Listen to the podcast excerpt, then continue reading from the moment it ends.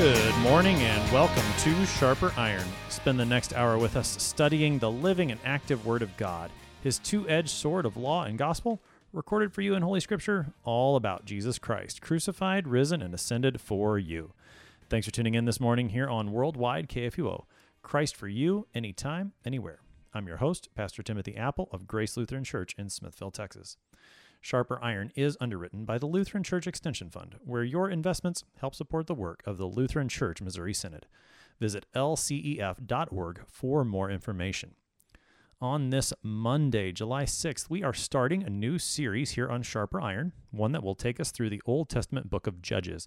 It is titled Rebellion and Rescue. The period of Israel's history recorded in the book of Judges is far from what we would label a golden age. Two summarizing statements from the book put it succinctly. At the close of the book, we're going to be told that the period of the Judges was a time when everyone did what was right in his own eyes. But while people were doing what was right in their own eyes, what did God's eyes see? And the first half of the book will put it like this The people of Israel did what was evil in the sight of the Lord. Yet, such faithlessness from his people does not change the Lord's faithfulness. The Lord shows himself faithful in this book, faithful to the consequences he had promised would come to his people when they rebel against him in idolatry, and faithful to rescue his people in their repentance. That's the cycle we'll see over and over again in the book of Judges. And to introduce that book to us, today's text is Judges chapter 1, verses 1 through 26. To help us sharpen our faith in Christ as we study God's Word today, we have with us regular guest, Pastor Matt Ulmer. Pastor Ulmer serves at St. Paul Lutheran Church in Bishop, Texas. Pastor Ulmer, welcome back to Sharper Iron. Good morning. Pastor Ulmer, let's get started with some background on the book of Judges. And, and before we talk about author and date and themes like that, maybe just give us a, a rundown of, of some Old Testament history where do we find ourselves in the narrative of the Old Testament? What comes before this? Just kind of bring us up to speed when we get to Judges chapter 1. What do we need to know that's come beforehand? Yeah, sounds good. So I think the place that we need to start in order to have a conversation about the book of Judges is to go way, way, way back into the Pentateuch and uh, start in Genesis 12 when God calls Abram to go to a land that he does not know. And Abram picks up his stuff and he heads out to Canaan. And God makes him a promise that his family will uh, live in that land. And then through the course of time, uh, Abram's family gets pulled away from the land, and the people do find themselves uh, through the whole Joseph narrative, they find themselves in Egypt, where the people of God, Israel, they grow and multiply into into a large nation in 12 families. And then when Moses rises up in Exodus and the people are freed from slavery in Egypt, they end up making the, the long trip from Egypt to Canaan. They uh, fall away from the Lord, they're forced to wander around for 40 years. And at the end of that 40 years, uh, Moses ends up dying, and the people finally cross the Jordan River to start the conquest of the Promised Land. And this is what takes up a considerable chunk of the book of Joshua, the book that precedes the book of Judges, where uh, under the leadership of Joshua, the people Israel start conquering uh, the land. When we get to the book of Judges, uh, the conquest is not, uh, at, at, least at the beginning of Judges, the conquest is not complete. Um, some mention of of this conquest is, is talked about in, in Judges 1 in the very beginning of Judges 2. And then the rest of the book of Judges kind of talks about the period uh, after uh, how the people lived after the conquest. Hmm. I think uh, one of the things that you, you brought out there that is a a misconception sometimes when it comes to Joshua and Judges is that the book of Joshua does record for us the start of the conquest of the land of Canaan. It does not record for us the completion of it. And I think that's just a, a, common misconception. I know it's one that I've I've struggled to overcome is that we, we just sort of think in very broad terms. Joshua, they conquer the land, judges they're in the land. That's not quite the complete picture. In fact, when you go to Joshua chapter 13, particularly, the Lord even tells Joshua before he dies, Look, this is the land that still needs to be conquered. And so that's just an important reminder as we go into the book of Judges, particularly here at the beginning. And as we'll see throughout the book, there are some spots where the chronology is, is maybe difficult to ascertain, where things are happening happening simultaneously as other events, or perhaps there's a bit of overlap between Joshua and Judges. So it's just a, a good reminder that in the book of Joshua, the conquest isn't fully completed. There is still land that needs to be taken. And we see that at the beginning of the book of Judges. Now, having said that, there is a, a contrast, I think, between the book of Joshua and the book of Judges. In the book of Joshua, the people are characterized very faithful. There, there are a few elements of unfaithfulness, of course, as with all the scriptures.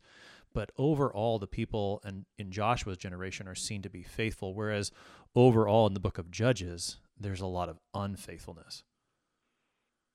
I, I believe that that would be a very correct way of framing it. And um, as we'll probably talk about in this conversation, that um, that lack of faithfulness stems from the people falling away from God's command to them in in the conquest.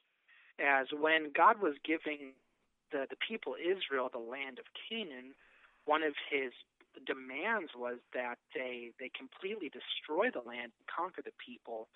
And because well and and the israelites don't do that in totality in the conquest. Some of that has to do with politics. Some of that has to do with fear. Some of it has to do with some kind of treaties that the people make.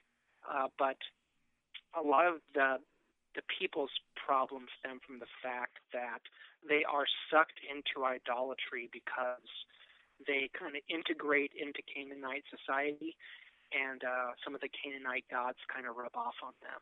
Mm-hmm. So with with that those themes in place, and we can come back to a few themes here as well.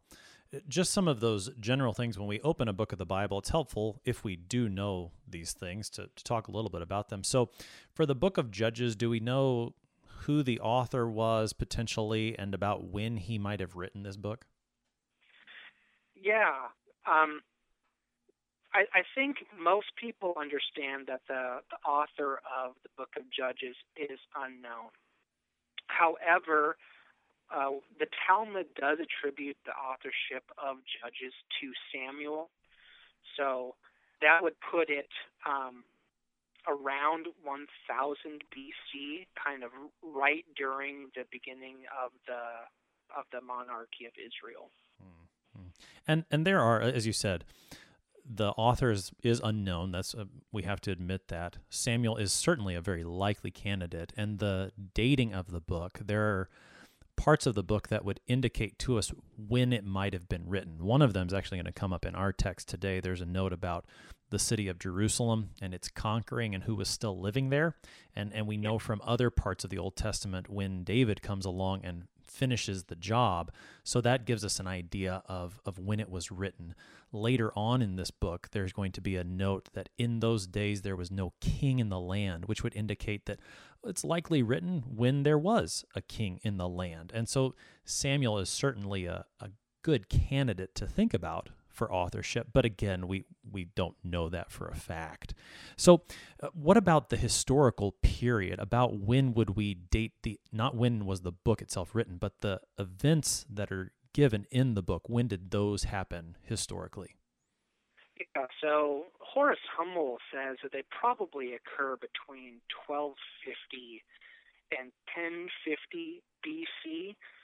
Um, that's what about 200 years of, of time where these uh, judges, these saviors, are raised up and and save the people and and rule over them. But if you do the the counting of the amounts of years that the judges serve, um, I read that it totals to be about 410 years. So as you brought up uh, earlier in this conversation, it's hard it's hard to date uh, a lot of the the book of Judges because yeah, 410 years of history being compacted into about 200 actual years. Hmm. Hmm. Right. So, I mean, what we're going to see as we go through the book of Judges is there's going to be spots where it's not necessarily one after the other, but rather some of these judges are working at the same time. They're contemporaries of each other. It's hard to know exactly where that's happening all the time, uh, but likely it, it, you're going to see, you know, for example, one judge might work at this time in this tribe of Israel, and another judge is working at the same time in a different tribe in Israel. So that when we look at the years that are going to be listed in particular places here in the book of Judges, we're not always going to say 40 plus 40 plus 40 plus 30 and so forth, but rather there's going to be some overlap in some of those so that it, it does uh, fit in that space between when we know the Exodus occurred and when we know King Saul, King David, King Solomon ruled from very datable events in the Old Testament. So we're we're in a, you know, about a 200, 300 years maybe a span of history before the reign of King Saul. So yeah, in the in the 1200s, 1100s and and early thousands BC is is about the time of the events.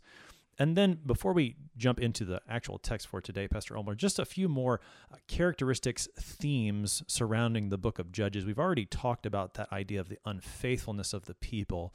Uh, perhaps the best way to, to summarize the theme is that there's going to be this this cycle that we will start to see with the book of Judges. And, and just an introduction to that cycle, I think, would help us as we jump in today. Yeah. So the, the cycle that's going to take place starting with the events uh, from Judges 2, 10 through 23, you, you get this cyclical pattern where Israel does what's evil in the sight of the Lord. Uh, Israel walks away from the Lord their God and, and chases after other gods. Um, as punishment for this, uh, God allows another nation to come in and take over the nation of Israel or the land of one of the tribes. When the people Israel are oppressed, they they kind of see the error of their ways and they cry out to God for help. And in order to save his people, God then raises up from amongst them a, a judge, a person to, to save the people from their oppressor. Hmm. So this this four part cycle, and then and then generally we call it a cycle because it, it repeats itself. And, and so after the judge dies, then it starts over where the people fall away from the Lord again. And and you go through this cycle several times in the book of judges. And that that will be the main chunk of the book of judges. I, I suppose we we could say this pastor ulmer in, in terms of what as a basic outline how would you outline the book of judges in brief? Yeah so a, a brief overview of the book of judges would look something like this. Uh, between the beginning of the book and uh, the end of chapter two, you kind of have a, a, rough conclusion of the, the conquest, the, the part of the conquest that happens after Joshua dies. And then after that, you have chapters between 3 and 16 where Israel goes through this uh, up and down pattern, this, this four part cycle where they fall away they're conquered, they cry out to God, God raises up a judge, and then they're restored. So you have that pattern for the, the chapters about 3 through 16. And then after chapter 16, you kind of have an epilogue, which is kind of pushing history towards the, the united uh, monarchy of Israel uh, because they're, they're lacking a leader and how are the people kind of structured? How are they organized? How are they living when everybody's doing what's right in their own eyes? Mm. So that and, and in that three part structure, there are some texts that we know well and some texts that we don't know so well. You and I were visiting about this prior to the program today. That that there are just spots in the book of Judges where we really are are lost. We often skip over them maybe or we we read them when we're reading through the bible in a year or something like that but we, we forget or we, we're a little hazy on the, the background. There are certainly parts of the book of Judges, as we'll come to in other episodes, that are very familiar to us. Uh, figures like Gideon, figures like Samson, Uh, but then there's going to be sections, and for me particular, it's those last chapters, chapter 17 through 21, where there there's just some very very strange stuff there that you kind of scratch your head and say, "That's in the Bible." Uh, yeah, it is. and, it is. and and so uh, the text that we've got for today, I think, is maybe somewhere between those those two extremes, where uh, we'll be familiar with some of it, with some of the names. There will be some names that are going to be a bit difficult to pronounce, and so we'll just go with whichever one of us is talking at the time but but it's it's going to be a, a, fun journey, I think, to see this time in Israel's history of their unfaithfulness uh, contrasted with the great faithfulness of God all the while. So we've got Judges chapter 1, verses 1 through 26 this morning. Since that is a large chunk of text, we're going to break it up into a couple of smaller sections. So I'm going to start here in Judges chapter 1, verse 1. After the death of Joshua, the people of Israel inquired of the Lord, Who shall go up first for us against the Canaanites to fight against them? The Lord said, Judah shall go up. Behold, I have given the land into his hand. And Judah said to Simeon his brother, Come up with me into the territory allotted to me, that we may fight against the Canaanites. And I likewise will go with you into the territory allotted to you. So Simeon went with him. Then Judah went up, and the Lord gave the Canaanites and the Perizzites into their hand, and they defeated ten thousand of them at Bezek. They found Adoni Bezek at Bezek, and fought against him, and defeated the Canaanites and the Perizzites. Adoni Bezek fled, but they pursued him and caught him, and cut off his thumbs and his big toes. And Adoni Bezek said, Seventy kings with their thumbs and their big toes cut off used to pick up scraps under my table. As I have done, so God has repaid me. And they brought him to Jerusalem, and he died there. All right, we'll pause there, Pastor Ulmer. That was verses 1 through 7 of the text one of the things that I think stands out right away in the book of Judges is the tribe Judah. Judah takes a leadership role here. It's a, a role given by the Lord. Why is this a, a significant thing to notice? Yeah, so one of the, the biggest differences um, with Judges, um, one of the biggest differences that, that makes it different than the, than the Israelites experienced prior to this is that when they were released from slavery, when they became that people, they had a leader, a strong leader, Moses. He was their their prophet. He was their political leader, and and he he did a good job of uh, being the people's leader and keeping them faithful. Of course, we know what happened to Moses he disobeyed God, and God did not let him into the promised land.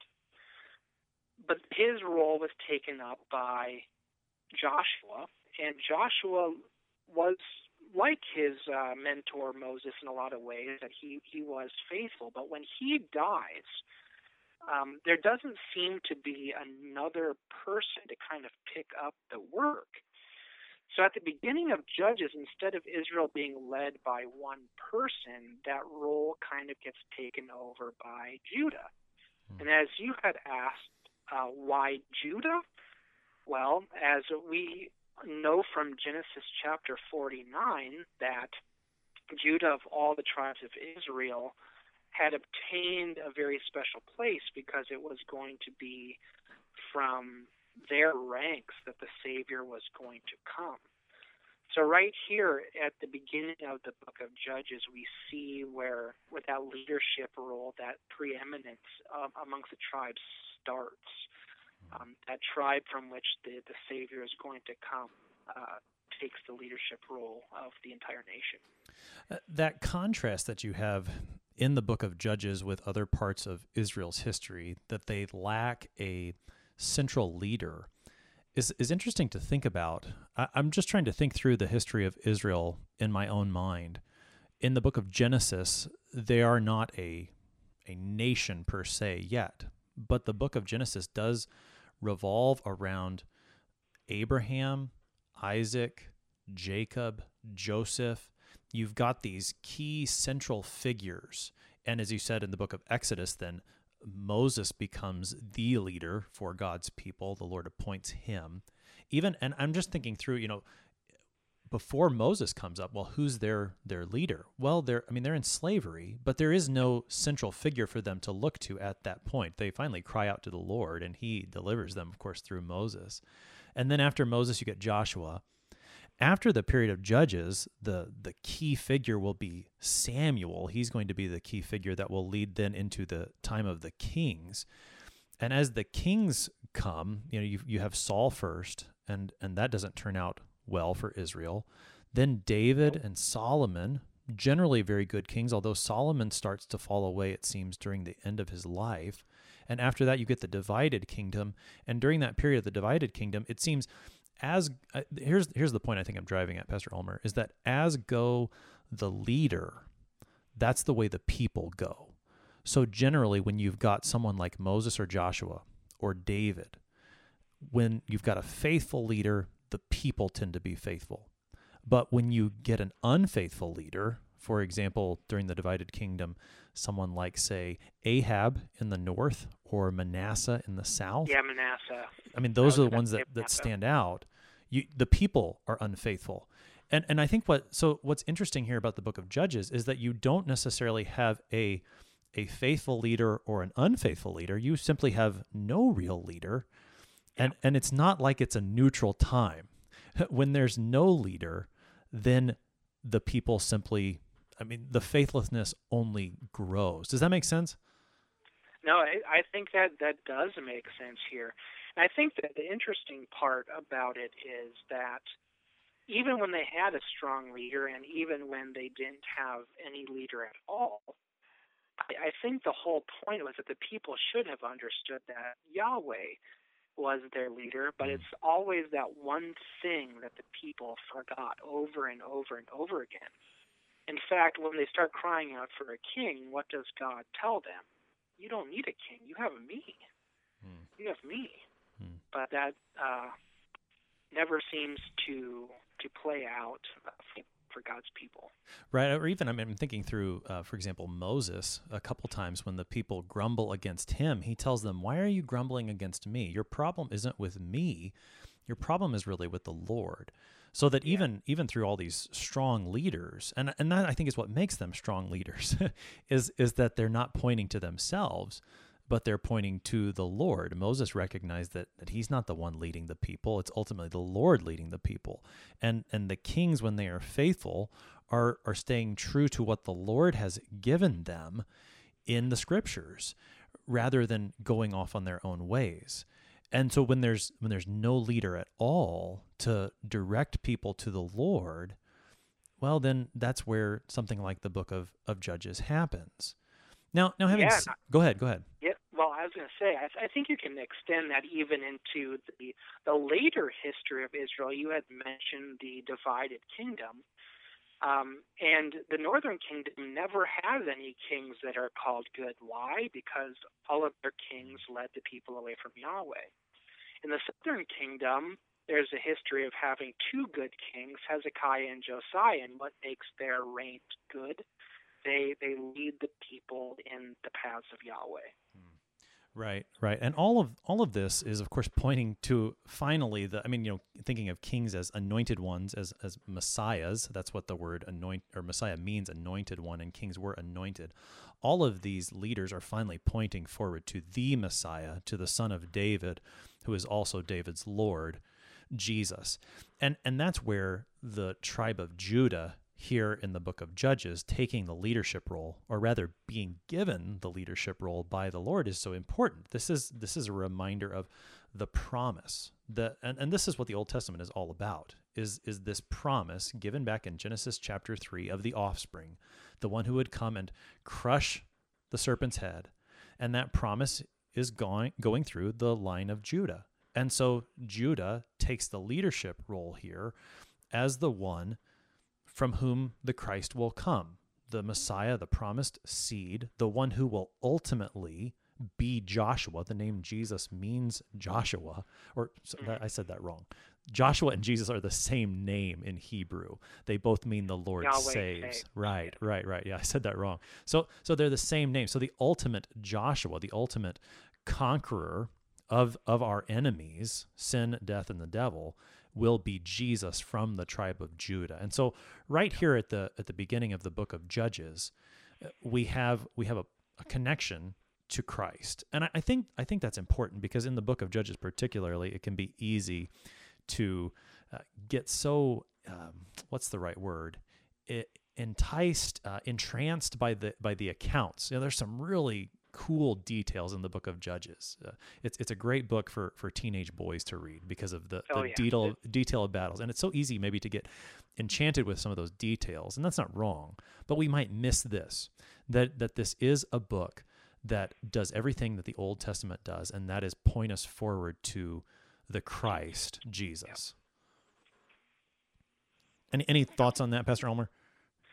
No, I, I think that that's absolutely right, and uh, it's one of the one of the fascinating things that I kind of noticed when I was doing the study for this particular conversation. Because, as you kind of mentioned earlier, this is not a, a part of the Bible that I found myself being super familiar with, but but right there. When when Joshua dies and the people need a, a leader, there's only one if a tribe is going to take it over, there's only one tribe that can take it over, and that is Judah. And lo and behold, what happens? Um, Joshua dies. The people say, Who's going to go up for us against the Canaanites? And God says, Judah. God says, Judah. Yeah, Judah, the and the the lion of the tribe of Judah, Jesus Christ is coming. He is the ultimate conqueror. You're listening to Sharper Iron here on Worldwide KFUO. We're going to take a short break, but we will be right back. Please stick around.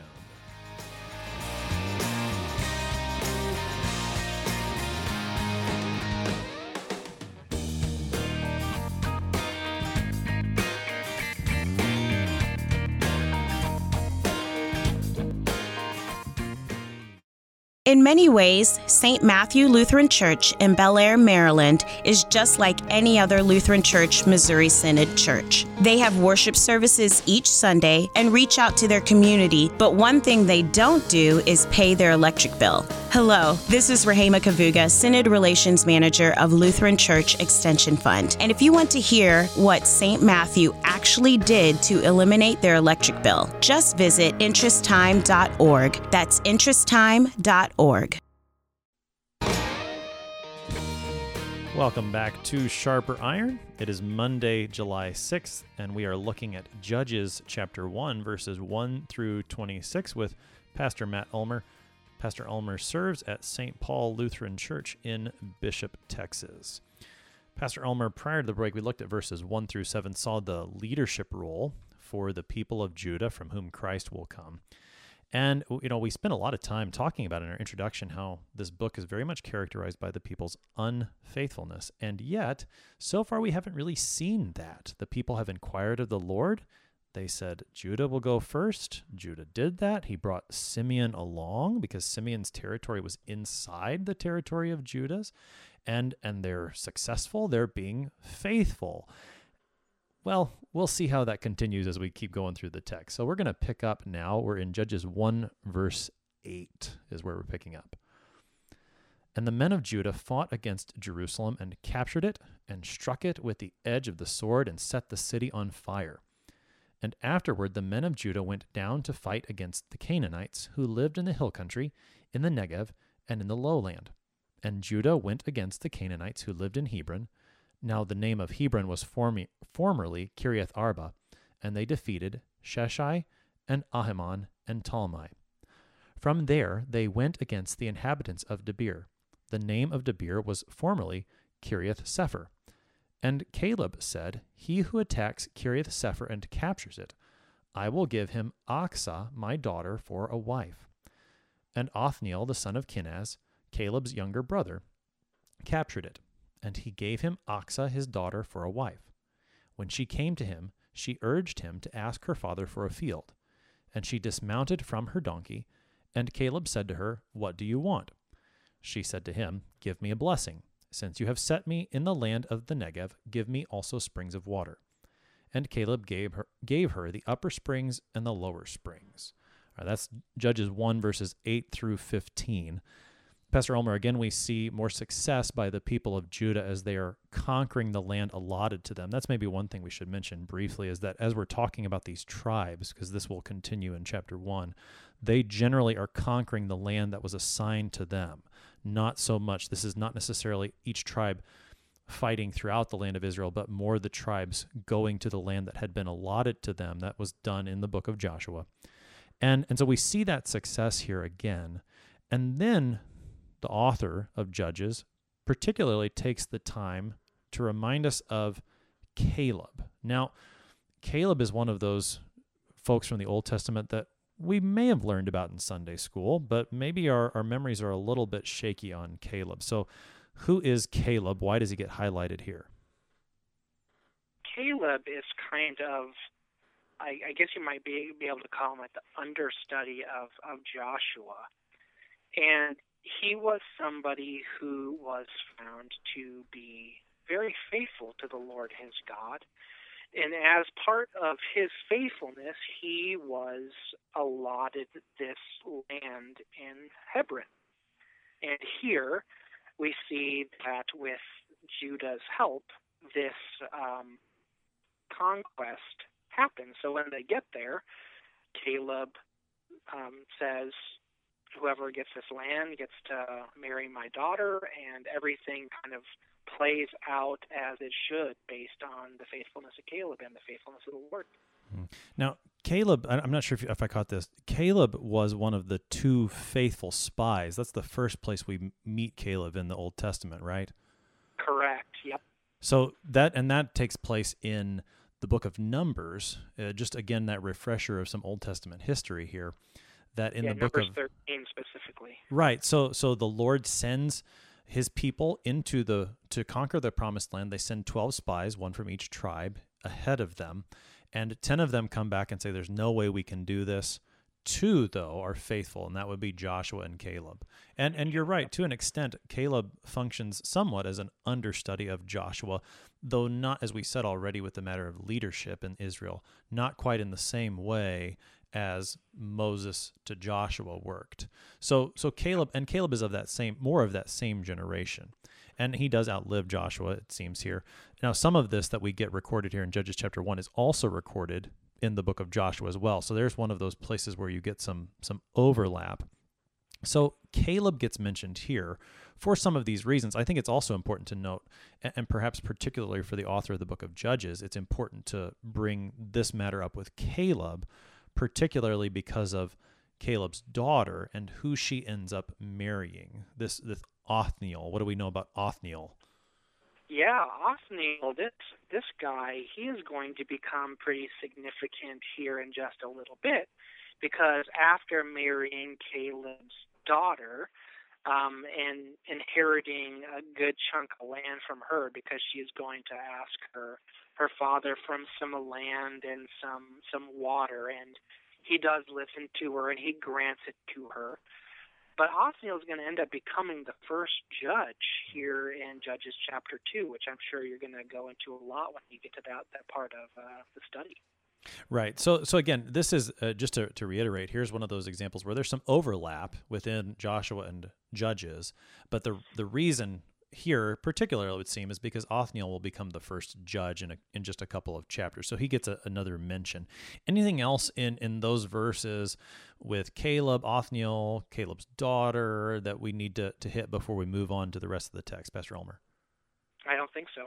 All right, so let's continue. I think from here on out, we, we're in verse 16. Now I'm going to go ahead and read the rest of the text for us because there's definitely a lot to talk about. So, Judges 1, verses 16 through 26.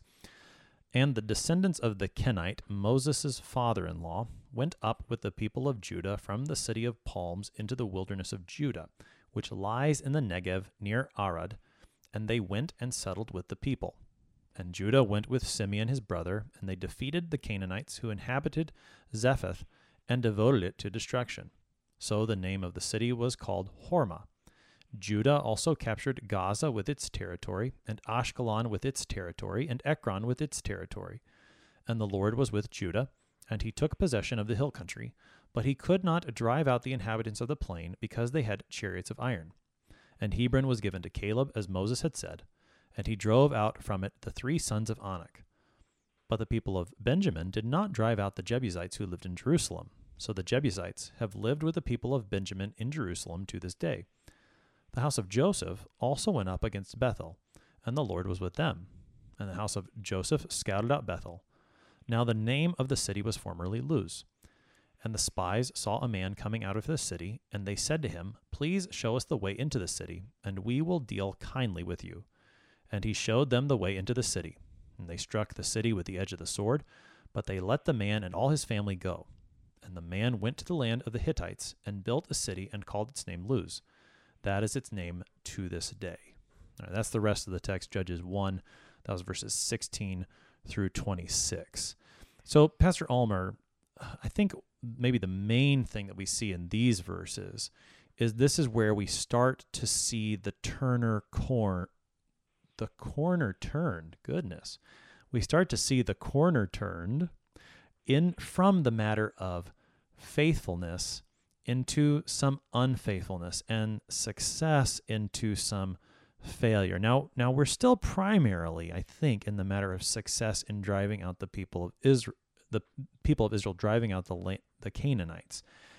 You see that still with the tribe of Judah. And in verse mm-hmm. 19, probably the thing we really want to highlight is in verse 19 where it says the Lord was with Judah.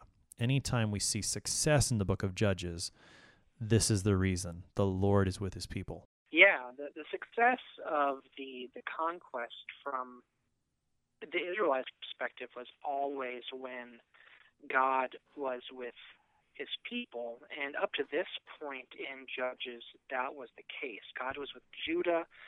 Judah had success. They had they had conquered the, the territory that was allotted to them, and then there was this, there was this plain, and the inhabitants of the plain were not kicked out because of at least the, the excuse from the people's perspective was that they had a military advantage in having uh, chariots of iron. Um, they they felt as if they could not um, conquer them because of this, and and after this point, you you see, especially with uh, the, the tribes of Rachel, um, Benjamin and Joseph, that when they go into their conquest, they are are not going into it merely trusting in God to hand uh, their enemies into their hands, but rather they uh, try to use a little bit of their own strength and their own wit, and it ends up backfiring on them pretty bad here. So, in in general, and this is really the the contrast that we're going to see throughout the book of Judges, and it's really true throughout Israel's history, is that when the people trust the Lord, things go well for them. When they stop trusting the Lord, things don't go well from them. That's probably way too simplistic, but but that's generally the the way that things go. Yeah, I, I would say that that is generally the truth. When the people listen to, to Yahweh, they succeed, and when people turn away from Yahweh, they fail, and they fail spectacularly.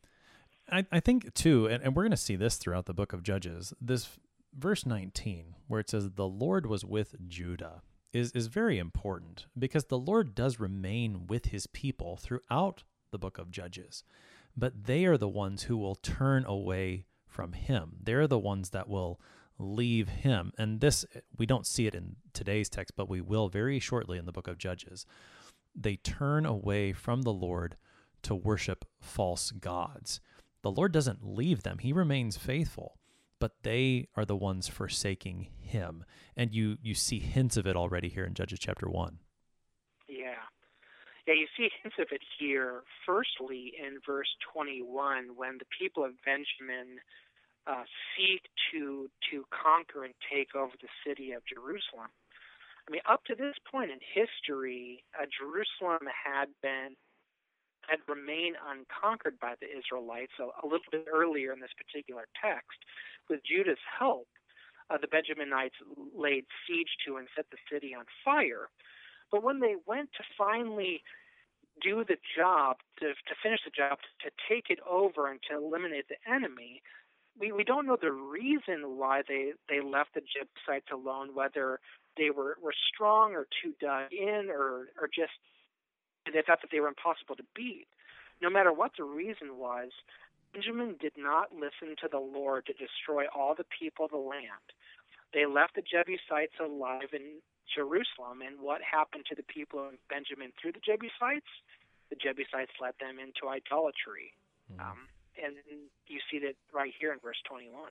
Right, and and that's going to be the the key, especially in the text we'll look at tomorrow, is that when the people of Israel do not drive out the inhabitants of the land, and they begin to live together with them and intermingle with them, and sometimes intermarry with them, the the real snare is the idolatry that the Canaanites will lead the people of Israel into and you're right. You know, the the exact reason here is not spelled out as to why the people of Benjamin don't drive out the Jebusites, but they don't. That's the the fact of the matter. This yeah. this I think I, mentioned earlier is one of those spots where we get a, a clue as to when this book might have been written, where it says that the Jebusites were were living in Jerusalem to this day, would point to sometime before King David comes along and does finally conquer the city of Jerusalem.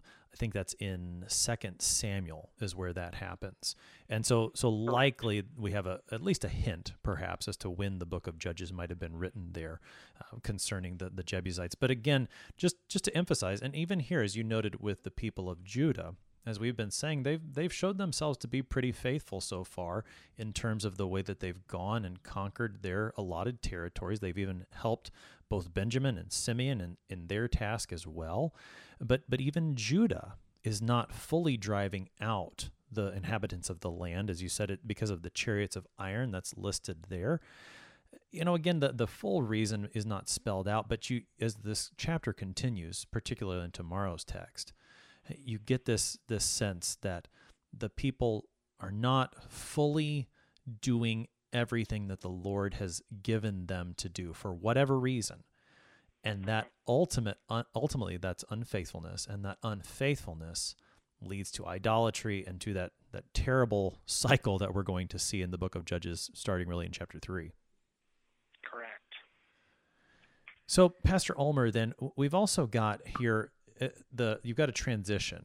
Judah really takes the back seat you get the people of Benjamin in verse 21, and then the house of Joseph comes up in verse 22. And then in tomorrow's text, we're really going to start to hear about other tribes as well. The house of Joseph, of course, is is two tribes in the people of Israel. Just a, again, a, a brief Old Testament background thing. There are 12 sons of Israel, and I'm not going to try to name them all. uh, but but in I would the, fail. I would fail also. So I, I should I, I say that to my shame. I should be able to do that. Just like I should be able to name the twelve apostles. I should be able to name the the twelve tribes of Israel. I, I will learn to do that before this study is ended. So the the twelve tribes of Israel. There are there are twelve sons. Joseph, of course, is only one son, but he gets a double share in the land and there are still 12 tribes. So the way that works is you get Levi, one of the 12 sons of Israel. He does not receive an inheritance in the land because the sons of Levi become the priests, the priestly class who serve in the tabernacle and the temple. And that makes way then for the two sons of Joseph, Ephraim and Manasseh, to receive that double portion. So there are still 12 tribes. The house of Joseph is actually two tribes, Ephraim and Manasseh. Now, the author of Judges here brings up the house of Joseph and describes particularly their conquest of Bethel. He does this in a bit of detail, and as you start to hear the detail of Joseph's conquest of Bethel, you're if, if you're familiar with some of the, the accounts in Joshua, there's some there's some bells going off in your head. What what what are some similarities to an account in Joshua here that we've got here in Judges one? Yeah, so when when the tribes of Joseph end up going to uh, take over Bethel, uh, I think it's pretty easy to see here that instead of completely following Yahweh and His decrees and His mandates, they decide to take a little bit of a of a trick from from their prior conquest here. And uh, the, the trick that they're going to try to play is the same one that was used in the conquest of Jericho in Joshua where the the people who were sent to to spy on Jericho and check out its defenses, they had made a deal with Rahab that if she hid them and helped them spy, that she she and her family would be spared. And Joseph tries to do the same thing here with with Bethel. They send spies. They found somebody, and against the command of Yahweh, they they make the deal. If you help us out, we will deal kindly with you. And this this leads uh, Joseph to uh, take over Bethel. But when they take over Bethel, some people of the land remain. And as we've previously discussed, what's the problem with having some people of the land remain? Well, it always it always led the people into idolatry, which led people away from Yahweh, which starts the cycle of the book of Judges. Hmm.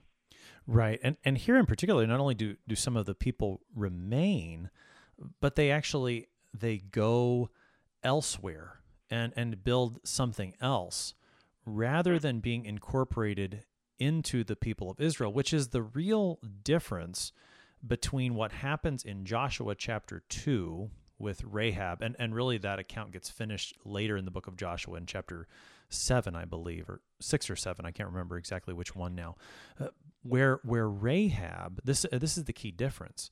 Rahab becomes a member of the people of Israel. And, and such a key member, in fact, that she ends up in the genealogy of Jesus. Matthew chapter 1, remember, records Rahab the prostitute as one of one of the people who is in the line of Jesus himself. So in in that case, you've got the people of Israel working with someone in the city of Jericho, but that that person, Rahab and her family actually are incorporated into the people of Israel. They become believers in the one true God, which was part of the point of Israel all along was to bear witness to the one true God so that Gentiles would come and join them. So so that's the direction there. Here and this is uh, I didn't really notice it till you pointed this out to me Pastor Ulmer. But but the direction here is is wrong. And so although on the surface the account looks like the same thing that's happening at the beginning of the book of Joshua, it's actually quite the opposite. That here you have the people of Israel making use of one of the people of the land, but rather than taking any trouble to convert them or, or work towards that conversion by speaking of the one true God, they simply let this person go their own way, not only literally geographically, but go their own way in terms of their idolatry as well. Yep. I mean, just uh, reflect a little bit because it, it's I, like I said, reflect on that for a little bit for us because it's just a. I mean, I would not have noticed it had you not pointed it out to me, and it, it seems a very profound thing. Yeah, I mean, I think that you can probably you can probably oversimplify the, the life of the people of God, as we have said, to understanding that things go well when we do what God asks us to do. And when we do the opposite of what God asks us to do, we can conversely understand that things don't don't go well.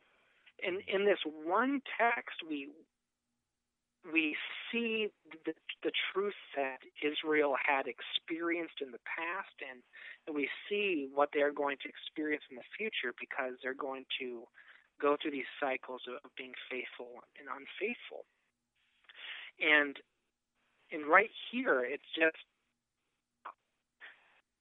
I, I, I guess I'm, I'm trying to find the words to explain what I'm, what I'm thinking, but we just see so succinctly in this one chapter how that all works out.